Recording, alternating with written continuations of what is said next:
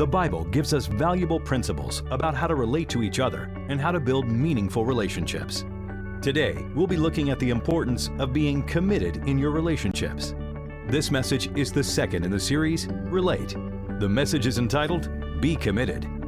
Here is Pastor Dale O'Shields. We're involved in a series of messages called Relate. Last weekend, we talked about a very important principle in our relationships, talking about how to build connections, the value of that one word. I hope you've been thinking about it this week and uh, reflecting on how you can get better connected to people. I'm going to give you another word today, but before I do, let me sort of help you to understand where we're going with today's message and as we go through this series in the future together. I would like to, for you to think just for a moment about your favorite meal. What's your favorite dish? If you had to design maybe your last meal that, uh, that you were looking forward to and you were designing it from appetizer to dessert, what would it be? Some of you are thinking right now, you know exactly what it would be because you know what's your favorite meal. And generally, it's one of your favorite meals because not only does it t- tantalize your taste buds, but it also is very consistent. Every time you have it, it seems to always be good. It's always good for a reason. It's good because somebody knows and executes a recipe.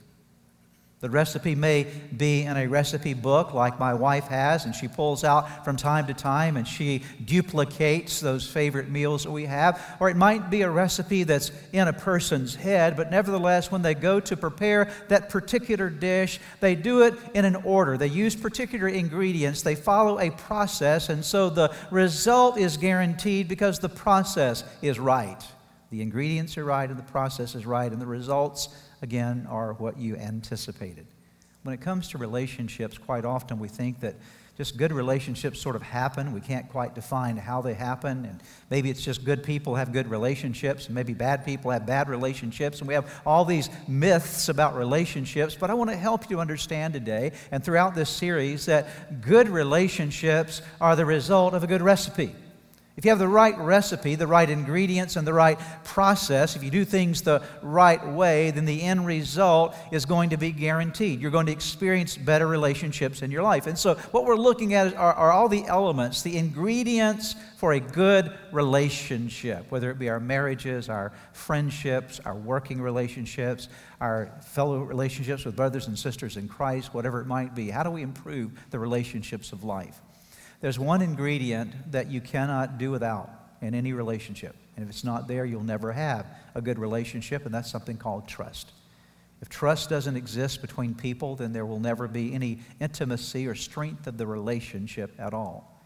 And trust is something that is actually a byproduct of something else. Trust is something that is earned. Trust happens as a result of commitment. The more of a commitment that you find in a relationship, the more trust will be established when I know that my wife is committed to me and I have no questions about her commitment, and when she knows that I am committed to her and there are no questions about our commitments one to another, then we can, we can trust. We can be vulnerable. We can risk loving one another because the trust element is there based upon commitment. And so, what I want to talk about this week is yes, trust, but actually the thing that produces trust. I want to talk to you about commitment. That's the word for the week. Will you say that word with me? The word is commitment.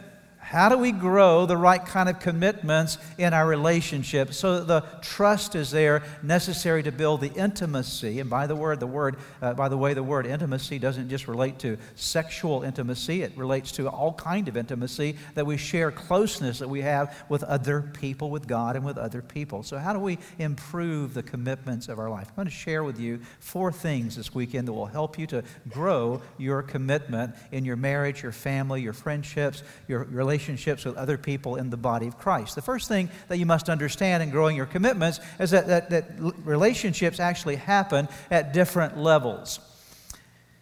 Not all relationships are the same, and so because they're not the same, some are more superficial relationships. They don't require as much commitment or trust. And I'm going to give you uh, seven dimensions of relationships. Let me see if I can draw it here. Sort of a stair step up, and I'll give you the seven dimensions of relationship. The first kind of relationship that we have in life, relationships we have, is what I would call transactional relationships. A transactional relationship is a relationship based around a transaction. Okay? I need a loaf of bread. I go to the grocery store. I have an interaction with the cashier. I put my money on the cashier uh, to the cashier's hands. I buy my piece of my, my loaf of bread. I'm out the door. We had a transaction. We had a brief interaction, but there was not a lot of commitment required there, right? It was just an interaction that happened for a period of time. And yes, I had to trust the cashier enough to know that, that they would give me the right change and charge me the right amount. But I always have the option that I don't have to go back to that relationship again. If I want to go to another store and buy bread, I can do that. And so it's a transactional relationship. And so there's some trust there, there's some sort of minimal commitment that happens, but it happens in a very brief period of time. And all of us have transactional relationships that occur. You're buying things, selling things, interacting with people around business situations. The second level of relationship would be what I would call acquaintances. These are the folks that you, you know, you see maybe occasionally, you might see once a year at a conference that you will go to. You might uh, just see them in the workplace. You sort of know, maybe know their name, maybe you don't. You know their face. You recognize something about them. You may say hi to them, but they're really not a part of your life. But you consider them to be someone sort of in your world at some level, but you have an acquaintance with them. The third category of relationship is what I would call a shared purpose relationship, or we might call it an associate, okay? An associate relationship. What I mean by that, somebody you work with. There are people at work that you have a relationship with because you, you're working on a project together, you're on a team together, you're sharing responsibilities together. And, and these kind of relationships can be very fulfilling at times because you're accomplishing a mission, you're accomplishing a goal, you're working together, and something happens, even on teams that we call synergy that transpires. And there's a, there's a fulfillment that comes, but again, it's a, it's a commitment around a task, a commitment around a mission. And there's usually not a lot of deep emotion emotional aspects of this, it's more work related, okay? The next category of relationship is the category called friendship. And everybody needs friendships in their life. These are the people that you, you know a little bit better. You, you consider someone a real friend. I'm not talking about uh, Facebook here, okay? I'm talking about real friends that you have, people that you consider to be a part of your life at some level. You have some conversations with them from time to time. It may not be all the time, but if, you, if I were to ask you, who are your friends, these would be some of the folks that you would name. These are the friends in my life. You can call on them when you need them, they can call on you. There's there's something of strength to the relationship. The next category of relationship is, would be deep friendships. Deep friendships usually have been forged over a period of time. There's a commitment level there. These are the people that you can be open with and vulnerable with, that you can allow to have influence in your life because, again, you trust them at a deeper level. These are what we call your BFF, okay? I just learned that, so I had to use it, okay? I'm kind of catching up on some of this stuff. I'll show you how far behind I am. Several months ago, I noticed that uh, I've been noticing for a while that when people would send me text messages, I would often see this little thing right here with a text message. And I had no, honestly, I had no idea what it was. I could not figure it out. I'm thinking, well, is this like code for something? What does it mean? Maybe they just sort of hit the wrong button on their cell phone. I'm not sure exactly what it is. And finally I said, honey, I don't have a clue. People are sending me stuff and they have this kind of deal on it. What is that? She said, hon, turn your phone around. So I turned my phone around and it looked like that. And I finally figured it out, okay? so your, your best friends, the friends that are a part of your life that you really do connect with. You know that if you have a deep need, you can sit down and talk with them. They're going to be, again, honest with you and helpful to you. They're going to be a part of your life, and you need deep friendships. The next one, some of you may actually uh, disagree with me, but I'm going to kind of try to convince you a bit today, and that is relationship with your family. Some of you say, you got to be kidding. My family's not even on this list, okay? But the Bible validates the importance of your family relationships. Let me define family for you. Your family are those that you're related to by blood or by marriage, okay? And again, we defined marriage last week between a man and a woman. The Bible defines it that way. And so, marriage gives you relationships, family. Blood gives you family relationships. And the Bible says that family should be an important part of your life. You ought to be able to open up, connect with family members. And the deepest level of relationship of life, of covenant, of commitment, is the word covenant relationships. And that's what you have with God and what God has with you. God established a covenant with us by sending His Son, Jesus Christ, into the world. That's what we're going to see in a few moments when we partake of communion. That's communion is all about the new covenant that's been established. We remember the covenant that Jesus made with us, and we respond back to Him with a covenant commitment. God, I'm committing my life to you. It's what you have in a marriage relationship. It's, it happens through vows that are made with one another. Now, to make each of these levels of relationship what they ought to be, there needs to be increasing trust, right? The deepest trust should be in what relationship? You can talk back, it's okay. What? Who should you trust more than anybody else in the world? God, right? And so you have a covenant with God. And so your deepest trust actually is not even with a human being. Your deepest trust is in a relationship with God. And then your next deepest trust, if you're married, is with who? With your spouse. That's what you want to aspire to. And so if you're going to have trust, as it moves forward into the depths of these relationships, then what you have to develop in each of these relationships appropriately is you have to develop appropriate commitment. So that's the word. So because commitment is what creates the trust. So our first point today is that relationships happen at different levels. Let's go to the second point. Commitment is all about what is in and what is out.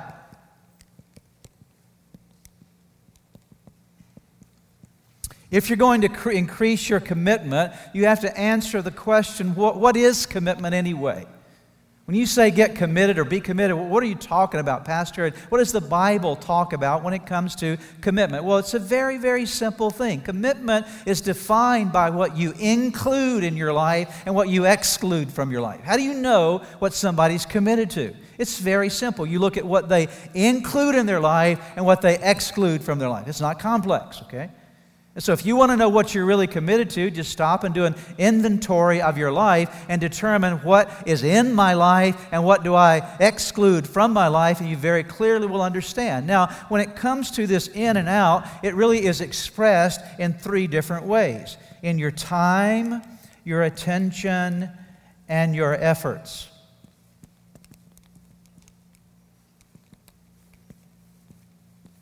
What are you putting in? What are you holding out? Time, attention, efforts. For example, if I say to my wife, honey, I really do love you, but I never give her any time, or I never give her any attention, or I never put any effort into my marriage, what am I, true, what am I actually communicating?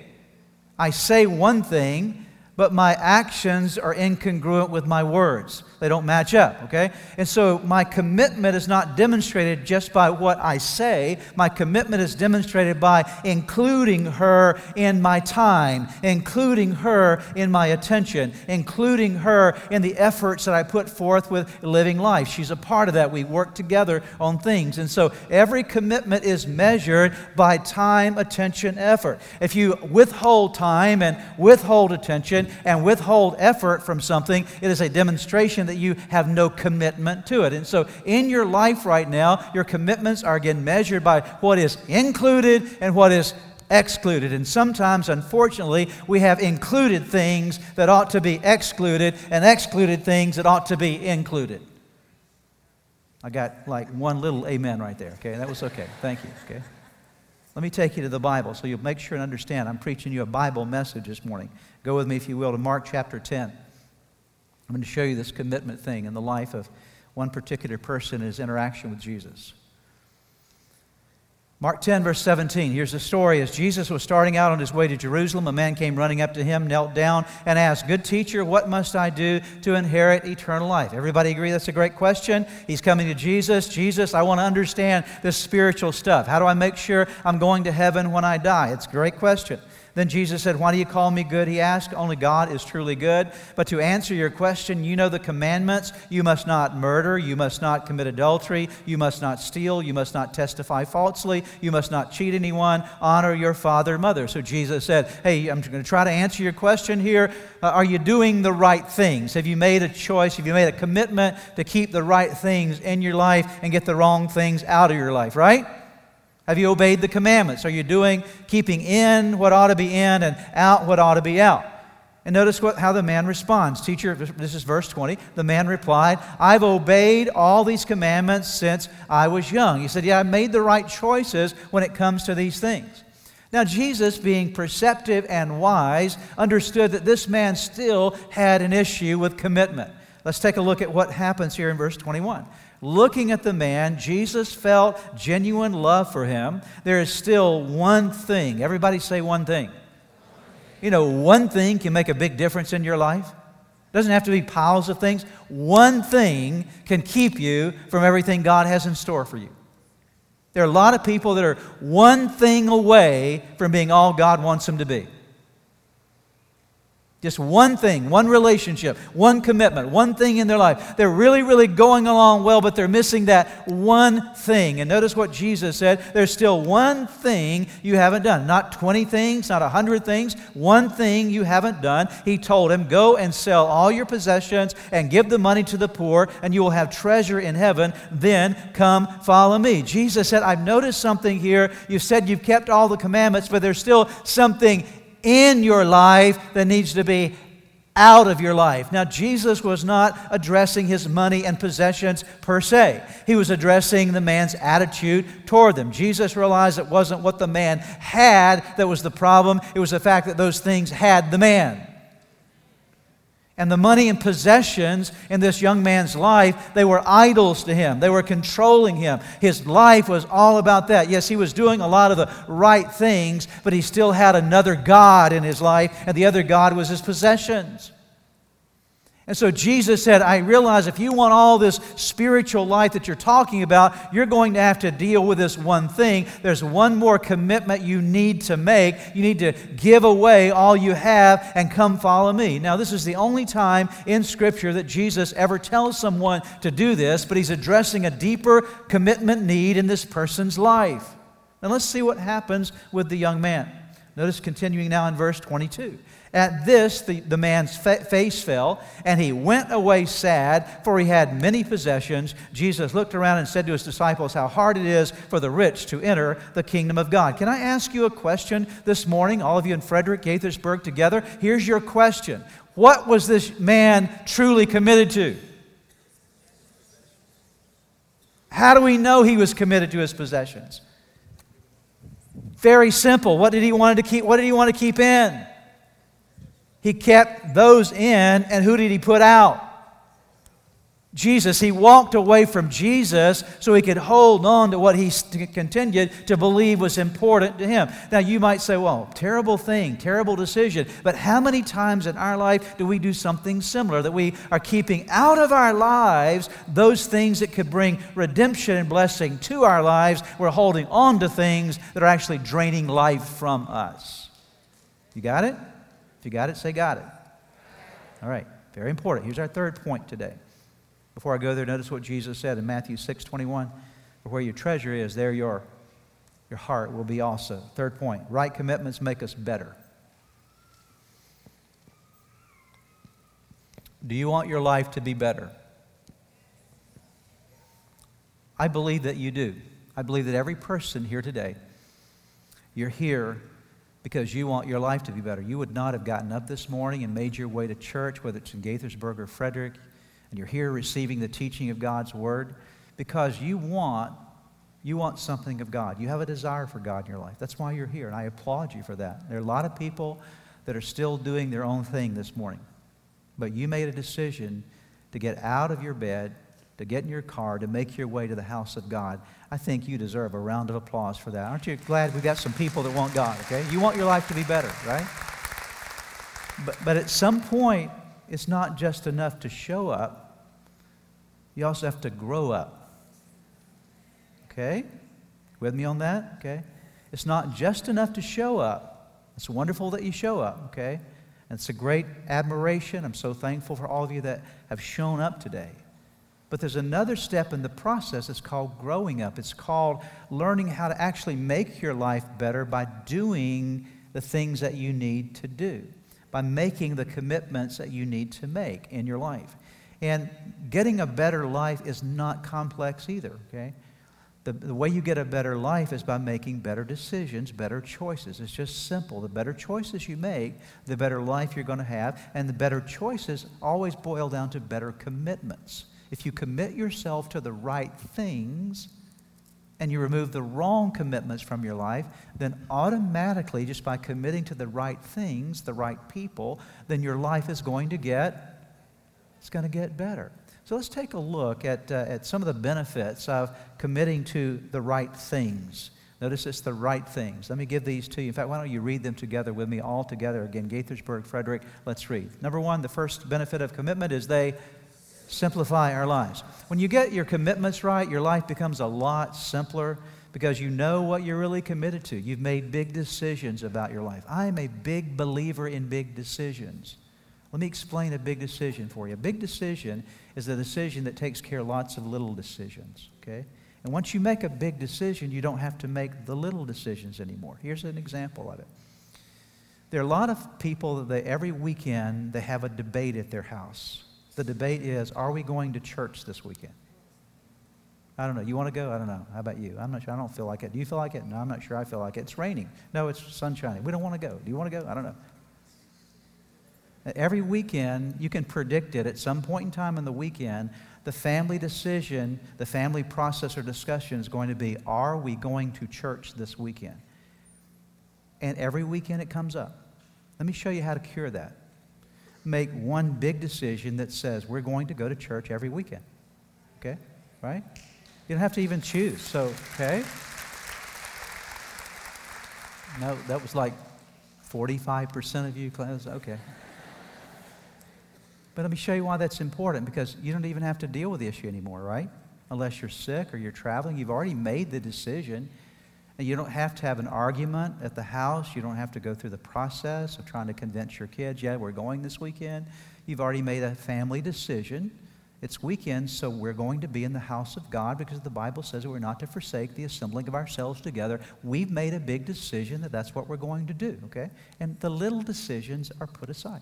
The same is true in your finances. When you make a big decision about, for example, tithing, that you make, you know, I'm going to give the first 10% of what God blesses me with, that belongs to Him. It's the tithe. And then, that, then it's the big decision. So you don't have to make a decision every time the paycheck comes because you already made the big decision of what you're going to do. The same is true in your marriage. When you make a decision, I'm going to spend a certain amount of time with my spouse, and you set that apart on your calendar and it becomes the time that you spend with them. You don't have to decide each week whether you're going to do it or not. No, you've established that as a date night or a time together, and so you put it in the calendar. It's a big decision that already that settles a lot of other decisions, and your life gets a lot simpler. The less decisions you have to make because you've made good big decisions, the simpler your life will be. Right? Got it? All right. Go to the next one. What's the second thing? They clarify our priorities. When you make the right commitments, your priorities become more not only clear to you, but also the, the priorities are in order as they need to be. You, you can have like five, six, seven, eight, nine things that are important commitment wise to you, but those things need to be in the right order. Okay? It's not just a matter of having the right things in your life, but having them in the right order. Okay? For example, I can have a commitment to God in my life, but still have Him number four or number five, okay? Oh, He's in my life, but He's not number one. Well, the problem is going to be if I don't get Him to number one, my marriage is going to be in trouble. I'm not going to be the best employee I can possibly be. My friendships are not going to be all they need to be. Why? Because I've got the, pro- I've got the commitments there, but I don't have them in the right order. And so, what commitments, right commitments do is they not only help you to choose the right ones, but to put them in the right right order. Let's go to the next one. Number three. The third thing is they clear away what? Unimportant or less important things. There's some things in life, dear ones, understand that are just unimportant. Less important. I'll show this to you. When you get, let's just let's just project out for a moment today, okay? I want you to project out to whenever the end of your life is going to be. I don't know when that will be, obviously, nor do you, but there will come a time in your life, I don't care how young you are, there will come a time in your life when this life is going to be ending. You do not live in this life forever, you will die. And at some point in time, that's going to occur in your life. And what, let me ask you when you get to that point that you know that your life is just about over, what are you going to really be thinking about at that moment? What are going to be your last thoughts? Are you going to be thinking about, wow, I really wish I'd bought that fancy car? Or I wish my house would have been bigger? I wish I've had this or had that. Again, nothing wrong with any of those things, but I assure you that when you get to the end of your life, you are not going to be thinking about that at all. What you're going to be thinking about is where am I in my relationship with God and how am I with my family relationships? Is there anything I need to make right with anybody? Is there anything that I've done with my life that matters anyway? Have I left any kind of legacy at all? See, the wisest thing you can do is not wait till you get there and then look back on your life with regret, but to think about it now with foresight and plan plan your life with the right commitments so that when you get there, you will have no regrets. It's the best way to live. I don't want to get to the end of my life and say, I regret this and I regret that. I regret the. All of us are going to have some regrets because we're sinners by nature and we mess up from time to time. But I want to minimize my regrets. How about you? And so I minimize my regrets by making the right commitment now. If you make the right commitments in your life now, relationally with God and with others, when you get to that point, you have now reduced the number of regrets you will have. Let's go to the next one. This helping anybody today? They give us focus. Commitment always brings focus to you. It brings power. See, a lot of you are, are spending your energies on like a thousand different things. You got all kinds of things going on in your life. This is going on, that's going on. And so you have focus on nothing because you can't focus on everything. And so when you try to focus on everything, it's like light. When light gets pulled in all kind of directions, it gets diffused, okay? And the power of the light is minimized. But when you have focus, that light becomes more energized. That's what a laser beam is. It has the capacity to focus in, and there's power associated with it. So when you have the right commitments, you get focused on something that can make a difference in your life and others. Number five, they create trust. What's the word there? They create trust. We've talked about that. Number six, they inspire commitment in others. When you have the right commitments in your life, what are you going to do? You're going to inspire commitment in other people around you. People will look at you and say, wow, their life seems to be going better than my life. It doesn't mean you won't have problems, but you'll know how to handle them better. Even when you have problems, you can handle them better when you know Jesus, right? When He's number one in your life, you can still handle them better. And so they look at your life and they say, wow, I wonder what they're doing. I'd like to know how they live their life. And then they, your life inspires commitment in them. And you can be like the Apostle Paul follow me as I follow Christ. I'll give you another point related to this. Parents, understand something. You need to be making the right commitments in your life because your kids are watching you. And your kids, I'm going to shake you up this morning. Are you ready? Okay. You've already committed to coming back to church every weekend, so I know I'm not risking that, all right? Okay. But I want to shake you up a little bit. Your kids don't do what you say, your kids do what you do. Okay? And if you want your kids to be the kind of kids that grow up and they are the kind of adults and the kind of Christian believers that you hope that they will be, Who's setting the pattern for them right now? You are. You're saying, I'm not just going to say with my words what I want you to do. I'm going to actually live my life so that you can see how I'm living and you can be inspired by what my commitments do in my life and how they can inspire you. I'll give you another example of this, even in marriages. When you commit yourself to your marriage, and you build a strong marriage, you're actually, you, don't, you may not realize this, but you're teaching your children how to have a good marriage. You hear what I say? The reason some of you are struggling, and you could, I'm sure many of you would stand up and testify, yep, that's me. The reason some of you are struggling in your marriage right now is that you grew up in a family where marriage principles were not practiced, good marriage principles were not practiced. And so you came into a marriage having no clue how to have a marriage because you never saw example. So you've been trying to learn somewhere along the way, but you can't sort of get out of that mess you were brought up in. Right? And so you don't want to repeat that for your children. You want to set the pattern so that when they get married, they can say, Oh, I know what a good marriage is. My mother and my father showed me what a good marriage is, so I have an example, a model that I can duplicate with my life as well. All right? Don't shout me down just because I'm preaching so good, all right? Number seven, they position us for, for growth.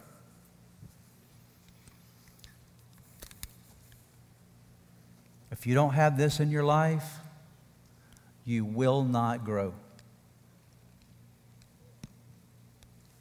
I'll show you why. Because every point of growth in your life requires you walking, it always is preceded by pain. I know you don't want to hear that, but it's true. Every point of growth in your life is always preceded by pain. There's something you come to grips with that's uncomfortable, that you have to find challenging and have to overcome in some way. And I'll talk about that more in a moment. And if you don't have commitments when the pain comes, what are you going to do? You're going to run away. And that's why we have a world filled with a lot of immature people because they're running away from the pain that is designed to grow them up. It happens in marriages. Once you get married, I assure you, you at some point are going to have problems. See, how many marriages are problem marriages? All of them? That might help you because you understand that in reality not there's no perfect marriage. Everybody struggles with stuff. Here's the difference. If you're going to have a successful marriage, you have to struggle through the stuff to get the other side and grow into the person God wants you to be. Okay, that's the idea, okay? Because marriage, I've told you before, and we, we emphasize this in our marriage classes here, marriage was never designed first and foremost to make you happy. Okay? It was not designed to make you happy. Now, Happiness is a byproduct of a good marriage, absolutely, and nothing wrong with happiness. But first and foremost, marriage was designed to make you holy, okay? It's designed to change you, to help you to become the person God wants you to be. And so you get into a relationship, the pain comes up. It can happen in a friendship, a marriage. The pain comes up, and you run away.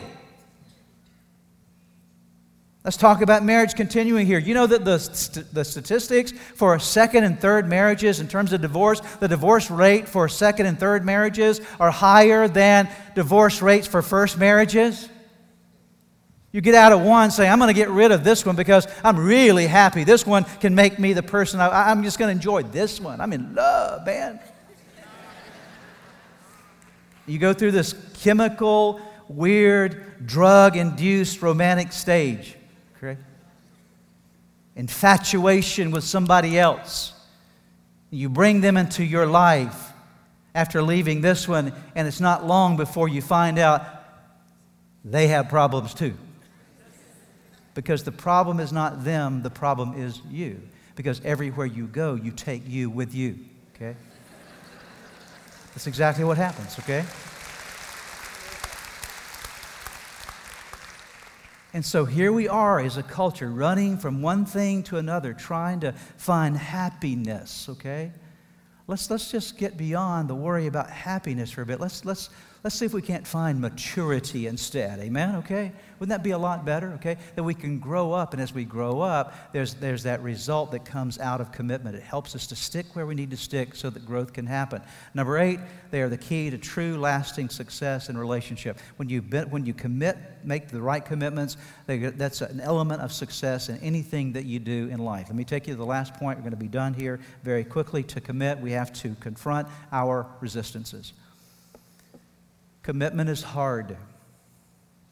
It's not easy.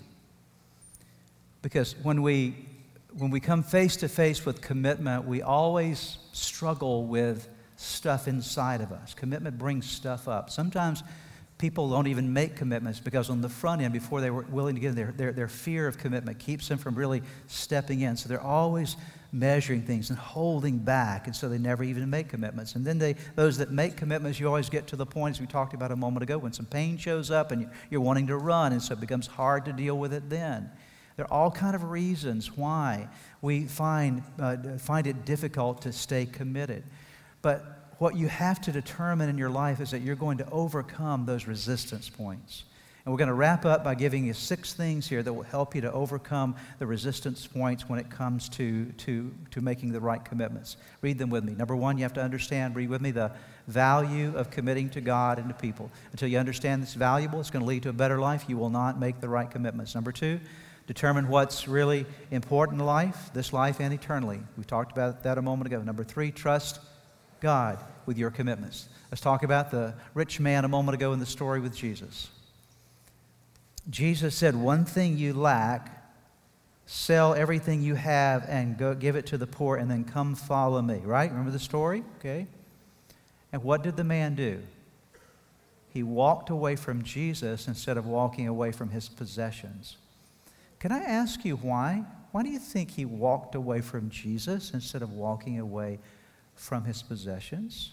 Well, one answer would be that his possessions were more important to him, that they were an idol in his life, but, but perhaps it was even more than that. Maybe there was something else associated with it. Maybe he was afraid. Maybe he was afraid if I give that up, I'll not be taken care of. Well, I'm gonna, I'll be missing something in my life. And I found that in a lot of people, the reason they're not willing to make commitments is because they're willing to take the risk of making a commitment, of being taken care of. If I take this next step, if I surrender this part of my life to God, if I give this part of my life to my spouse, if I give this part of my life to God's work, whatever it might be, they hold back because they're, they're measuring their commitment because it's, it's, it's, it's, they don't trust that God's going to take care of them. Dear ones, please hear me this morning. When you make the right commitment in your life, all of heaven will stand behind you. All of heaven will stand behind you. When you make the right commitments in your life, you don't need to be afraid. You can trust God in making the right commitments. God will never fail you. As long as you're making right commitments in your life, all of heaven will stand behind you. And when you make the wrong commitments, all of hell will applaud because it gets you off track of what God's plan and purpose is for your life. Next one, number four, what is it? Read this one together, if you will, with me. Repent of selfishness, pride, stubbornness, and rebellion. Ouch.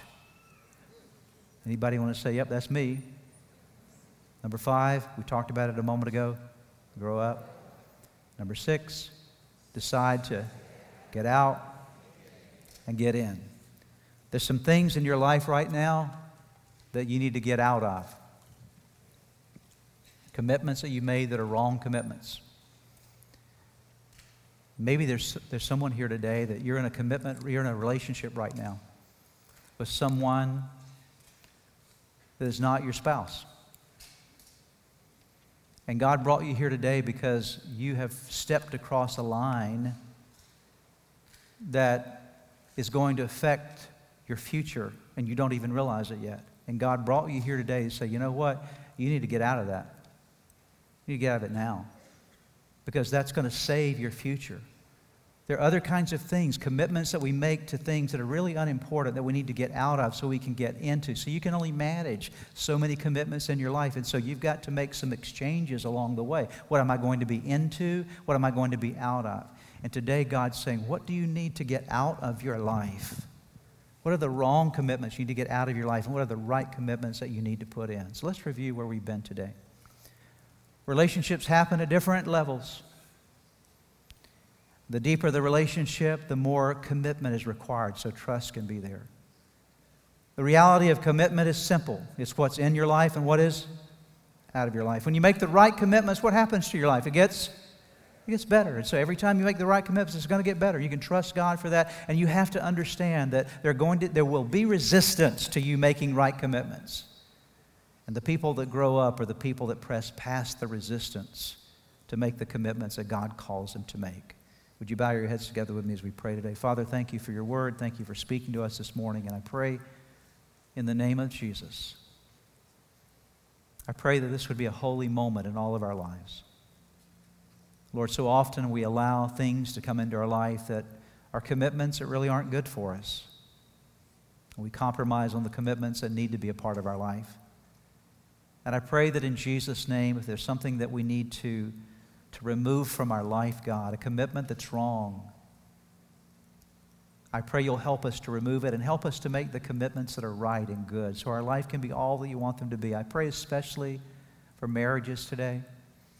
I pray for those who've been sort of toying with the idea of just giving up. I pray that today, in the name of Jesus, there would come a, an awareness, a commitment to be committed to that relationship, to work on the issues that need to be worked on so that victory can come, so that breakthrough can happen. And Father, I pray for the power of the Holy Spirit in the lives of couples that they will begin to embrace that. Friendships that need to be freshly committed. Lord, work relationships that need to be revitalized. Lord, you know all the vital, the important commitments in our life. Seal them today, we pray, by the power of your Holy Spirit. Thanks for joining us for today's message. I trust that you've heard something from God's Word that'll make a difference in your life now and forever. Maybe as you were listening to today's message, God began to speak to you about a personal relationship with Himself. You know, the most important thing we can ever establish in our life is a relationship with God, and we do that by opening our hearts and lives to Jesus Christ. If you've never invited Jesus into your life, today is your day. It's your opportunity. And I want to lead you in a prayer right now that you can pray that will forever change your life, that will allow your name to be written in the book of life for eternity. All you need to do is simply pray this prayer with me and mean it in your heart. If you'll mean this prayer, God will hear you. The Bible says that whoever calls on the name of the Lord will be saved. So would you pray with me right now? Whisper these words to God or speak them out right where you are. Say, Jesus, just mention His name. Say, Jesus, I admit to you today that, that I am a sinner and I'm sorry, God, for everything I've done wrong. Jesus, I believe in you. I believe you are God's Son, the Savior, the Redeemer. I thank you that you died on the cross for me and that you rose again. I believe in you, Jesus. And then whisper this prayer say, Lord, today I invite you to come into my life, to forgive me of my sins, to give me a brand new start in you. I give my life to you today in Jesus' name. Lord, I thank you for those that prayed that prayer with me, and I ask that now they would continue to grow in you and serve you faithfully from this day forward. In Jesus' name. If you just prayed that prayer with me, friend, I want you to know that Jesus Christ heard you, that your name has been written in that wonderful book of life, and that now today you start a brand new life in Christ. And to do so, you need some help. You need to learn how to live your life for Jesus every day. And we'd like to provide for you. In fact, we have available for you some resources that you can get from our website, church-redeemer.org, that will help you to get a good start in your relationship with Jesus Christ. So again, check out the website, church-redeemer.org. Find those resources that'll help you to get going in your relationship with Jesus. If you've prayed with the pastor today and made a decision to follow Jesus Christ, we have some resources for you on our website.